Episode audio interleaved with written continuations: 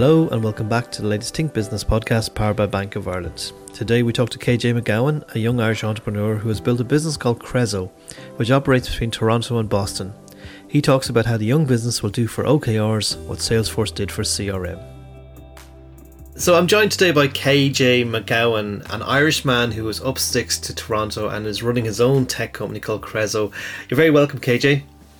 Thank you for having me, John. And tell tell us about Crezo. What what what is the premise? Yeah, I think the premise, you know, is predicated on um, operational alignment. So if we deconstruct that, you know, um, it's sort of the idea of if everyone is in the same boat, rowing in the same direction, you have a much greater chance of success. And uh, for a lot of companies, that's just not the case. Um, I think companies really struggle operationalizing their strategy and translating it down to employees who are on the front line. So, you know, a lot of people wake up every morning feeling that their work really isn't contributing to any greater purpose. And uh, I think that's kind of the premise of why we we started this and and sacrificed a lot, of course, in our lives when you start a business. But I think it's really we want to help people and companies solve that problem of how do you you know connect people's work to something greater? And how do you translate your strategy into into something that's you know understandable and and you do it really through goal setting uh, that's really the key, and that's what we facilitate. Funny thing is, when you read about business, it always comes back to business people using strategy terms like and referring to yeah. Sun Tzu and the art of war and all this stuff. And yeah. it always they always end up using these martial terms. So I'll, I'll use another one, uh, the fog of war, because that's often what happens in business. Is that I think people who run business or lead massive teams get often caught in the fog of war, and it's also the kind of fog of their own ego sometimes too, because they think they're the only ones actually at the pointy end of the spear, where in fact they would be nowhere without the people who they who work for them and get them where they're going. Um, but often people end up leaving companies because often where the company's going is often not uh, communicated or translated, and a lot of people often need end up feeling on the outside looking in. Sometimes, um, you know, that can lead to departures from companies, people just not feeling the mission, don't maybe they don't have the same buy-in as the, the company owner or the company leader or the team leader. Do, do you see that yourselves bridging that gap? Absolutely. Like you've you've hit the nail on the head there. We should hire you as a sales rep here or something. Um, I, I, wouldn't recommend it.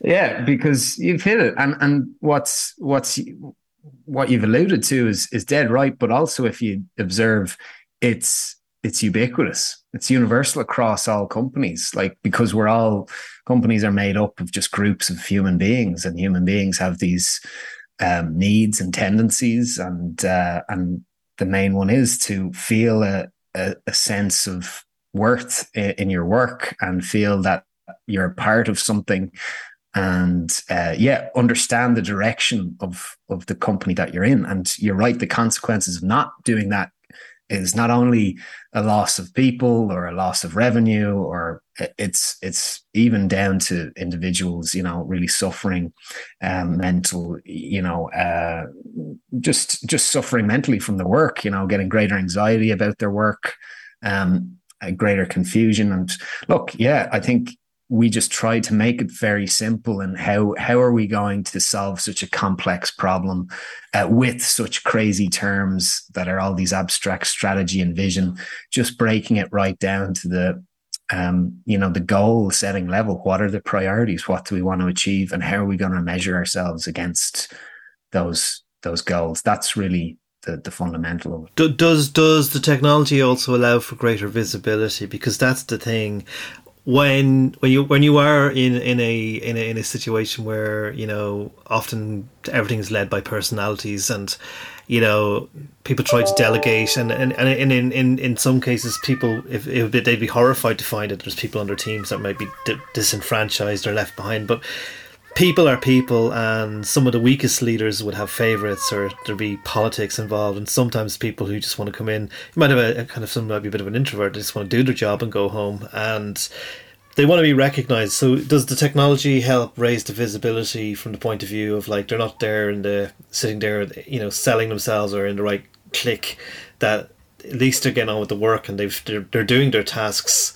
You know, it has to go two ways, right? Yeah, exactly. You're dead on. It has to go two ways, and and that was the foundation of our thinking around building a product. Like you know, we obviously want to solve this problem, but how could we how could we solve it by building a technology that provides operational visibility to the top executives because to them it's really important to understand uh, how their business is operating so that they can mitigate risk they can make because their decisions are, are really impactful to a business so the more insights they have um, to the operational performance the the more better the decision making they can get and the greater clarity they can get.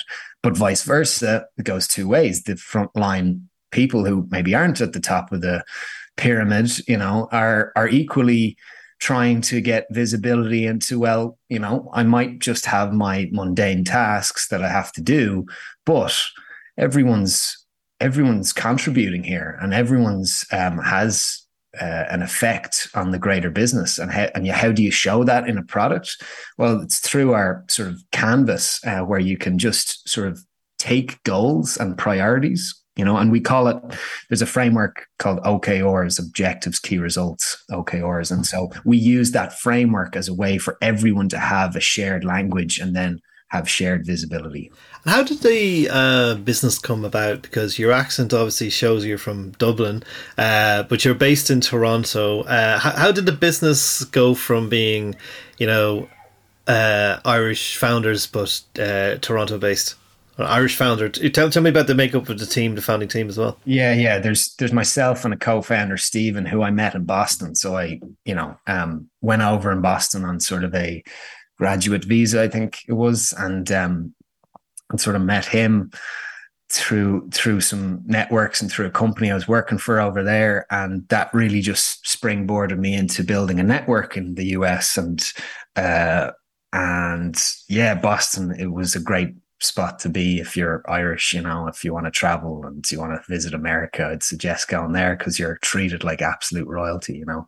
So it was uh, it was a lot of fun, and I enjoyed my time there so much that I didn't really want to to leave. But it's it's definitely more complicated getting a working visa in the states than it is in Canada.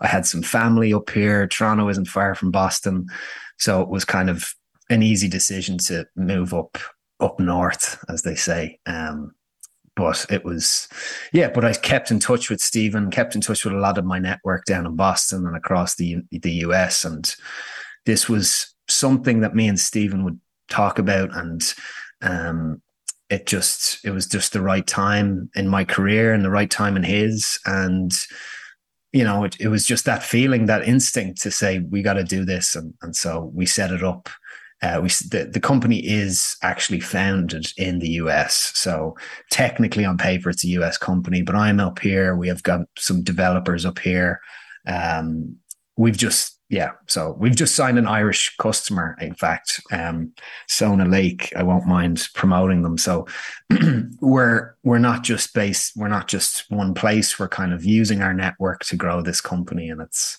it's global. So it's it's fun. Yeah, it's global from the get go because often uh, when I write about Irish companies, particularly tech companies.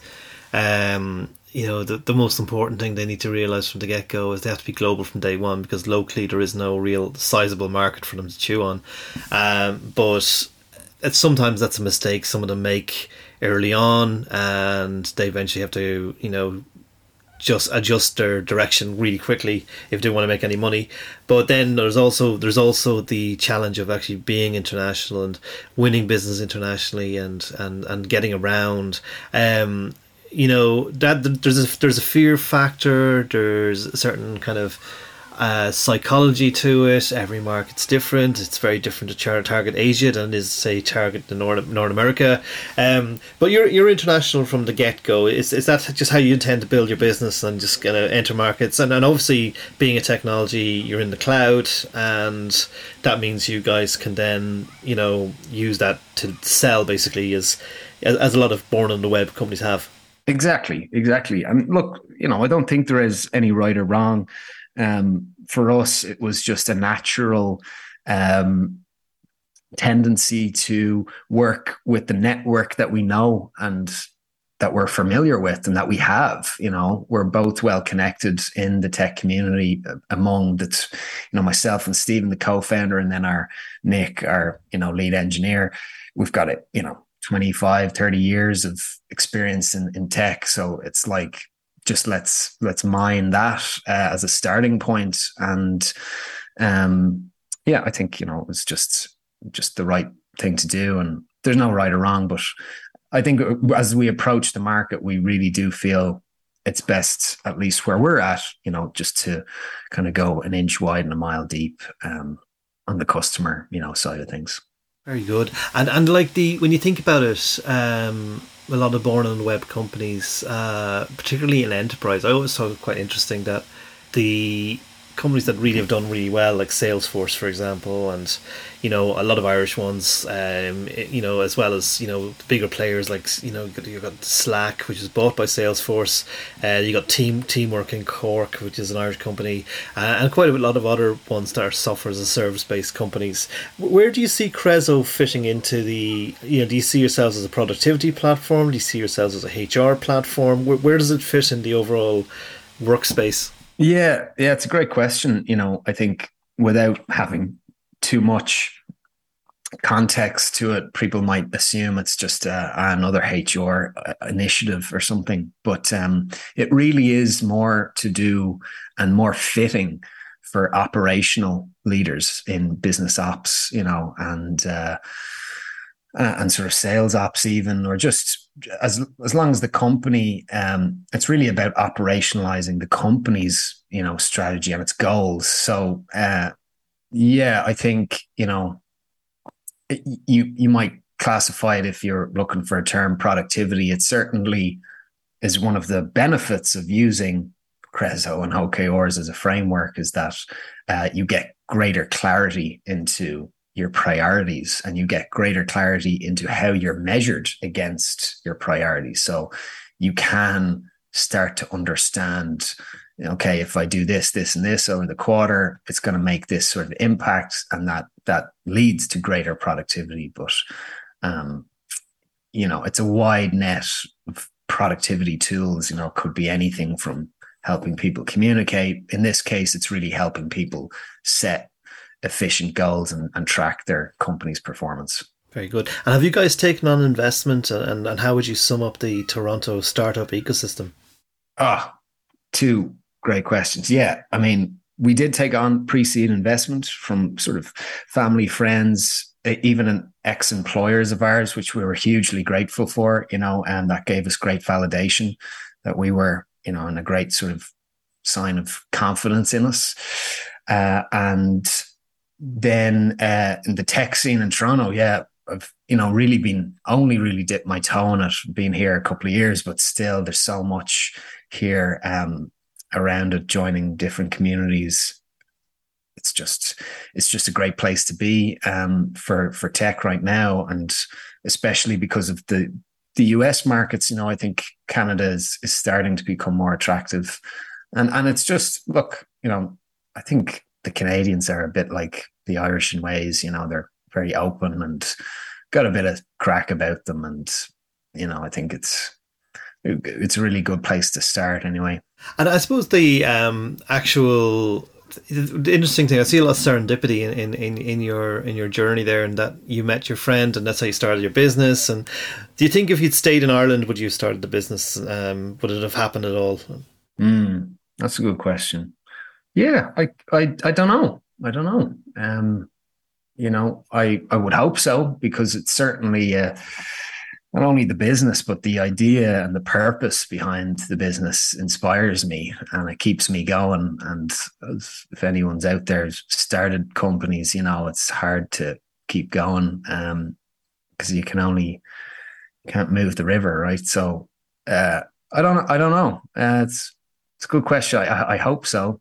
I um, but you, you never know where where life takes you. You know, for instance, I sometimes think if I hadn't reached out to a an ex um, hurling coach of mine who moved to Boston. I never would have thought about going to Boston. And if I never thought about going to Boston, I never would have met Stephen and all the friends there. And if I never met them, I don't know if I'd done it. So, one, you know, you can only connect the dots looking backwards, I guess. And uh, I love that quote. Uh, and yeah, it's true. But I mean, what about yourself? I mean, you know, I feel like you've asked me some great questions, but I, I need to put you on the spot here. Uh, grill you a bit. No, but I'm genuinely curious because I I'm an avid listener to to the podcast, and that's why I reached out. And uh, I, I'd I'd like to understand like why what compelled you to to start it, and and would you have if you were at a different point in your life, you know? Uh, it came about as a an idea of a colleague of mine, like why not? And I kind of I was a consumer of podcasts, and I've been a journalist for the best part of thirty years and I would have done a lot of video interviews with people. Uh, so I was never afraid of asking questions. So, uh, and, I, and, I, kind of find my, I find I've, I've, I've, a, I've a knack for putting people at, at their ease and getting kind of getting them to divulge information, I suppose. Um, and um, yeah, so it came out as an idea, and then I, I kind of um, realized that. Uh, while podcasting as an idea seems quite simple, uh, some people put it down to even just you know putting a smartphone in front of someone and having a conversation. Uh, I learned really quickly uh, early on that you know the actual technicalities of it aren't easy. So um, yeah, I, I, I reached out to my network and um, I came across um, a great chap called Rob Kelly who who edits these podcasts and you know is also as much a teacher as he much as as he is a you know, uh, as a, a, sound engineer. So we're always trying new things and learning new things. So I, have been keeping them going as as interviews. I'm probably from, probably going to start maybe going along to events and trying to soak up the atmosphere. We did one there with at the at the ploughing championships, which is kind of again oh, not my usual area. I, I, spent most of my career in technology, writing about tech companies. But ironically, when I was in at the ploughing in September, I found myself at this Enterprise Ireland pavilion, and I was talking to loads of young startups who were doing different things from, you know, uh, everything from helping to save the bees to to using uh, marine algae to create better feed for cattle. The, yeah. the thing about Ireland is it's it's it's for for some for a country country as small as it is, I think yeah. we have we've got some great entrepreneurs and we've got some great innovators. And I'm I don't think I'll ever be short of things to write about as long as I want to write about it. And I think then it's interesting then the, the way the world opens up. So I wouldn't if I didn't done the podcast, I wouldn't have heard from you. Uh, yeah. So, right. as you say, yeah. looking back, joining the dots. So yeah, yeah, yeah it's it's been it's if, been a, it's great. yeah, that's I, I'm yeah, that's it. Like if that colleague hadn't talked about it, or Rob Kelly in, in being your network, you know, that's it's just the way it goes. But also, you know, I completely agree with you. I don't want to leave that point behind. That the talent in Ireland is is tremendously, you know, outweighs the size of the country. Like it's it's incredible, and it's even nice. Although I keep Ireland with me wherever I go, even though I might be halfway across the world, it's, it's still with me, and um, I, I love just being being a part of it, even even somewhat virtually or and and and like I said, you know, we we signed our first Irish customer and I can't wait to um, you know, go back and see them and maybe maybe our next Irish customer is listening. So, you know, it would it's it's all very exciting stuff. Well, that's the thing as well. I always find as well Irish entrepreneurs when I meet them on the world stage, they take on a certain magical quality that I don't often see on the ground in Ireland, which is kind of I don't mean to be unfair,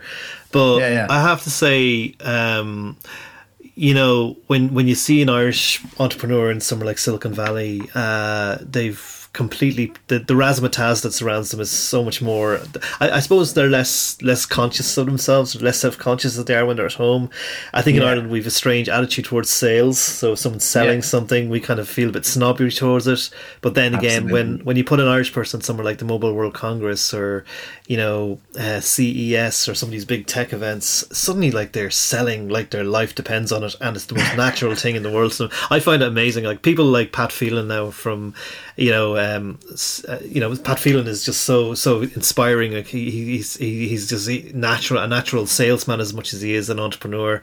Um, mm. And again, I just see them take on a different kind of light. Um, I see a certain confidence in say the younger tech entrepreneurs that are certainly people who have been in their late twenties, early thirties now. Um, people like Paddy Cosgrave and stuff. Those guys, um, they just think yeah. big they just think big, uh, think a lot bigger than say their predecessors would have. Um, yeah. You know, maybe a decade or so back.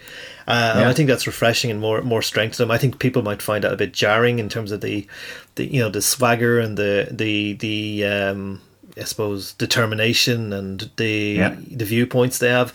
But the thing is, they know that your success today has to be double tomorrow in order to keep the same momentum. That's velocity, and yeah. and that's that's crucial. So I think it's jarring to to people of an older generation going, "Who are these guys? Why, why, are they swaggering? What do they know?" But they do know, and they know that you can build a company on the web. You can pull all the tools together by sheer concentration and determination. And you know, the internet. If you're born on the internet, it's it's a force multiplier, right? Absolutely. And look, it's always going to be that way. It, it, it's an evolution, and and people can be resistant. Bring it even back to you know OKRs or what we do, people are resistant of change in their organization. But um, there's there's this younger generation in Ireland that are you know enthusiastic about the change and um, um, I think it's a great thing. And I think, yeah, as you, great word is refreshing. Yeah, it's refreshing to see a level, I would say, of optimism. But I, but I, I, would, I would say optimism, self belief, confidence, but less parochial than yeah. previous generations. That you know right. they they they're born to see the world as their oyster. They're they're they're pretty much born at a time when you know, let's just say the first Ryanair website was created in 1999 a lot, of, a lot, a lot of these youngsters uh, in the world today were pretty much born not knowing a reality where they couldn't jump on a flight anywhere in Europe, for example, at a young age, and, and know it, it shouldn't have to cost the earth. Uh, yeah, yeah I, I, just, I just think, um, you know, we all have a duty to kind of help each other up as well, and I, and I think the more the more voices I can listen to and help in, in, in terms of podcasts or writing, you know, it's an interesting time. Some of us just want to document it, and there it is. All straight to you, man. That's great. I love it. Glad to be a part of it. You know. Brilliant. With that, KJ, I'm going to have to dash. So great, to, great, great to join the dots and, and and all that. But listen, um, stay in touch. We'll keep yeah. a close eye on Crezo, and I think definitely um, it's great to see. Also, you know, uh, there are no limits to where anyone can go and start a business. It's fantastic. Absolutely, yeah. Thank you, John, for the opportunity, and I'm looking forward to um, talking again soon. And uh, yeah, you know, thanks for everyone for listening as well.